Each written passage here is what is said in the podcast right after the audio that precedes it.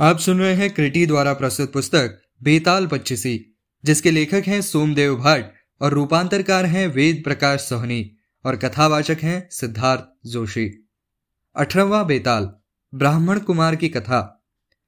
उस भयानक रात में राजा विक्रमादित्य जब उस शिशंपा वृक्ष के पास पहुँचा तो वहाँ का बदला दृश्य देखकर विस्मित सा हो गया। शमशान का समूचा क्षेत्र शमशान की चिता की अग्नि और मांस भक्षी भूत प्रेतों से भरा हुआ था, जिनकी जीभें आग की चंचल लपटों के समान जान पड़ती थी। वहाँ उसने बहुत से प्रेत शरीरों को उल्टा लटके देखा, जो देखने में एक जैसे ही प्रतीत होते थे। वह देखकर राजा भी भयभीत न हुआ, वह मन ही मन सोचने लगा, अरे, ये क्या बात है? क्या वह मायावी बेताल इस प्रकार मेरा समय नष्ट कर रहा है? समझ में नहीं आता, इन बहुत से शवों में से मैं किसको ले जाऊँ? यदि काम हुए बिना यह रात बीत गई तो फिर मरने के अतिरिक्त मेरे पास कोई अन्य उपाय नहीं बचेगा। तब मैं अग्नि प्रवेश करके अपने प्राण दे दूँगा, किंतु उपहास का पात्र कदापि नहीं बनूँगा। राजा जब ऐसा सोच रहा था, तब उसका यह निश्चय जानकर बेताल उसकी दृढ़ता से संतुष्ट हुआ और उसने अपनी माया समेट ली। तब राजा ने एक ही मनुष्य शरीर में बेताल को देखा। उसे वृक्ष से उतारकर राजा ने अपने कंधे पर डाला और वहाँ से प्रस्थान किया। चलते हुए राजा से वह बेताल फिर बोला, राजन, मुझे यह देखकर बहुत आश्चर्य हो रहा है कि न तो तुम उबते ही हो और न अपनी जिद छोड़ते हो। उस योगी के लिए तुम निश्चय ही बहुत परिश्रम कर रहे हो। सुनो तुम्हारे श्रम की थकान दूर करने के लिए मैं तुम्हें फिर एक कथा सुनाता हूँ। तब बेताल ने यह कथा सुनाई। आर्यवर्त में उज्जैनी नाम की एक नगरी है। नागों में भूमि भोगवती और देवों की भूमि अमरावती के बाद श्रेष्ठता में तीसरा स्थान उसी का है। माता गौरी ने कठिन तपस्या के बाद जब शिव का वरण किया था, तब इस नगरी के असाधारण गुणों से आकृष्ट होकर भगवान शिव ने इसी नगरी को अपना निवास स्थान बनाया था। पुण्य की अधिकता से प्राप्त होने वाले अनेक प्रकार के सुख भोगों से वह नगरी भरी हुई है। उस नगरी में चंद्रप्रभ नाम का एक राजा राज करता था। उसका मंत्री एक ब्राह्मण था, जिसका नाम था देवस्वामी। देवस्वामी बहुत ही धनवान था। उसने बहुत से यज्ञ भी किए थे। समय पाकर उसे चंद्रस्वामी नाम का एक पुत्र पैदा हुआ। यद्यपि उसने विद्याओं का ध्यान किया था फिर भी जवानी में जुआ खेलने का व्यसन पैदा हो गया। एक बार चंद्रस्वामी जुआ खेलने के लिए किसी बड़े जुआ खाने में गया। वहाँ एक से बढ़कर एक जुआरी पहले से ही मौजूद थे। चंद्रस्वामी उनके साथ जुआ खेलने लगा। दुर्भाग्य से वह अपना सारा धन हार गया। स्थिति यहाँ तक पहुँच गई कि वह अपने वस्त्र तथा दूसरों से मांगा हुआ धन भी हार गया। मांगने पर जब वह उस रकम को नहीं चुका सका तो उस जुआ खाने के मालिक ने उसे डंडे से खूब पीटा। डंडे की चोट से चंद्रस्वामी का सारा शरीर घायल हो गया। कई दिन तक वह उसी जगह मुर्दे के समान घायल पड़ा रहा। यह देखकर उस जुआ खाने के मालिक ने अपने जुआरियों से कहा, सुनो मित्रों, तीन दिन हो गए। यह तो आँख ही नहीं खोल रहा। पत्थर के समान हो गया है। तुम इसे मार डालो। इसका शव किसी अंधे कुएँ में फेंक दो। तुम लोगों को इसके लिए मैं उचित मुआवजा दूँगा। उसके ऐसा कहने पर दूसरे जुआरी चंद्र स्वामी को वहाँ से उठाकर ले गए और कुएँ की खोज में दूर एक वन में जा पहुँचे। वहाँ एक बूढ़े जुआरी ने दूसरे से कहा, ये तो लगभग मर ही चुका है। फिर इसे कुएँ में फेंकने से क्या लाभ है? बेहतर है, हम इसे यही छोड़ दें। और इस धूतशाला, यानी कि जुआ घर के मालिक से जाकर कहते कि हम उसे कुएँ में फेंक आए हैं। सबने उसकी बात का समर्थन किया और वे चंद्र स्वामी को वही छोड़कर चले गए। चंद्र स्वामी को होश आया तो उसने स्वयं को एक निर्जन वन में पाया। वहाँ एक शिवालय बना हुआ था। तब वह लड़खड़ाता सा उठा और थके थके कदमों से वह मंदिर में चला गया। अंदर पहुंचकर जब उसकी हालत थोड़ी और सुधरी तो वह दुखी होकर सोचने लगा, कैसे दुख की बात? कि मुझे उन जुआरियों ने धोखे से लूट लिया।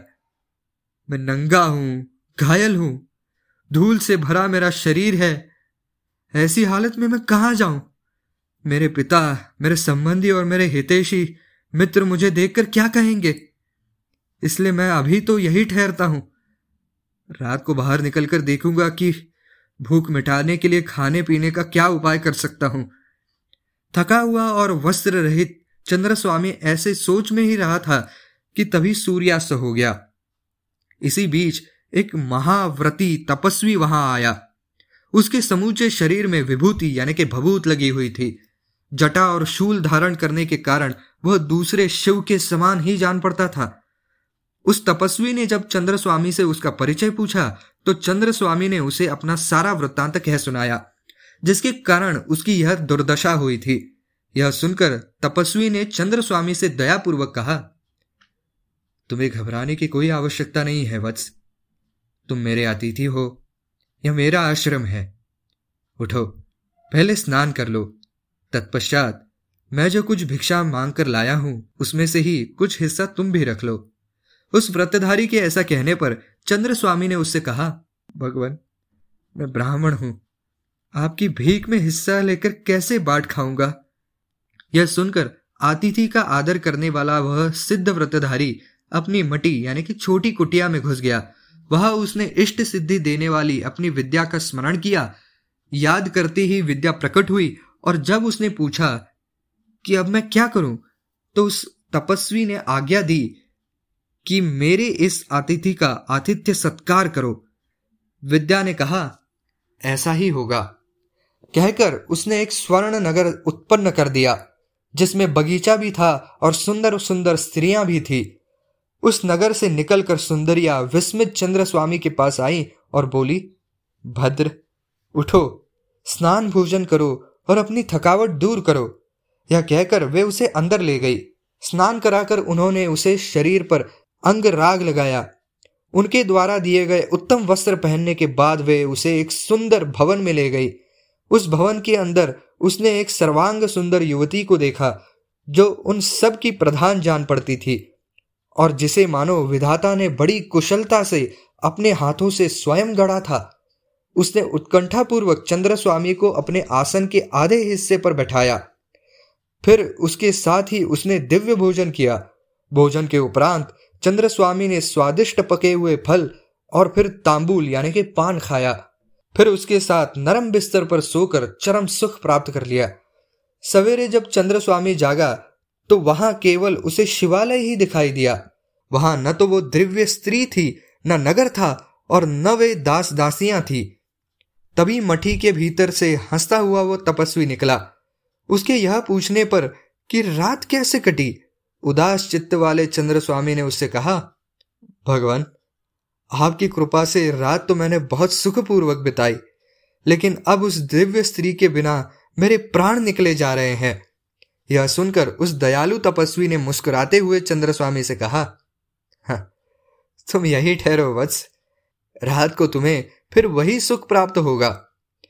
तपस्वी के कहने पर चंद्र स्वामी वही ठहर कर तपस्वी की विद्या के प्रताप से वह हर रात सुख भोगने लगा।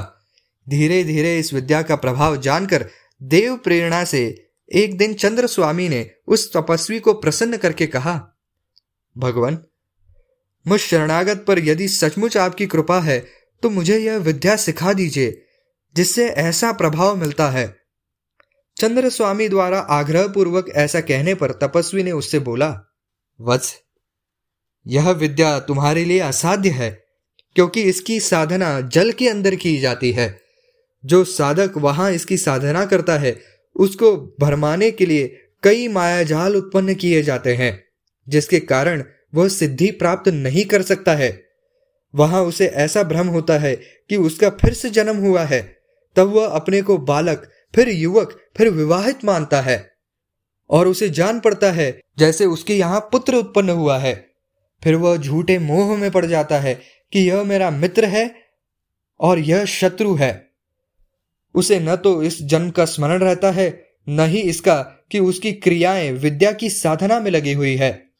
जो लोग 24 वर्ष की आयु तक गुरु के द्वारा विद्या पढ़कर ज्ञान प्राप्त करते हैं, उन वीर पुरुषों को इस जन्म का स्मरण रहता है, और वे जानते हैं कि यह सब माया का खिलवाड़ है, और विद्या की सिद्धि के बाद जल से निकलकर परम ज्ञान का दर्शन करते हैं।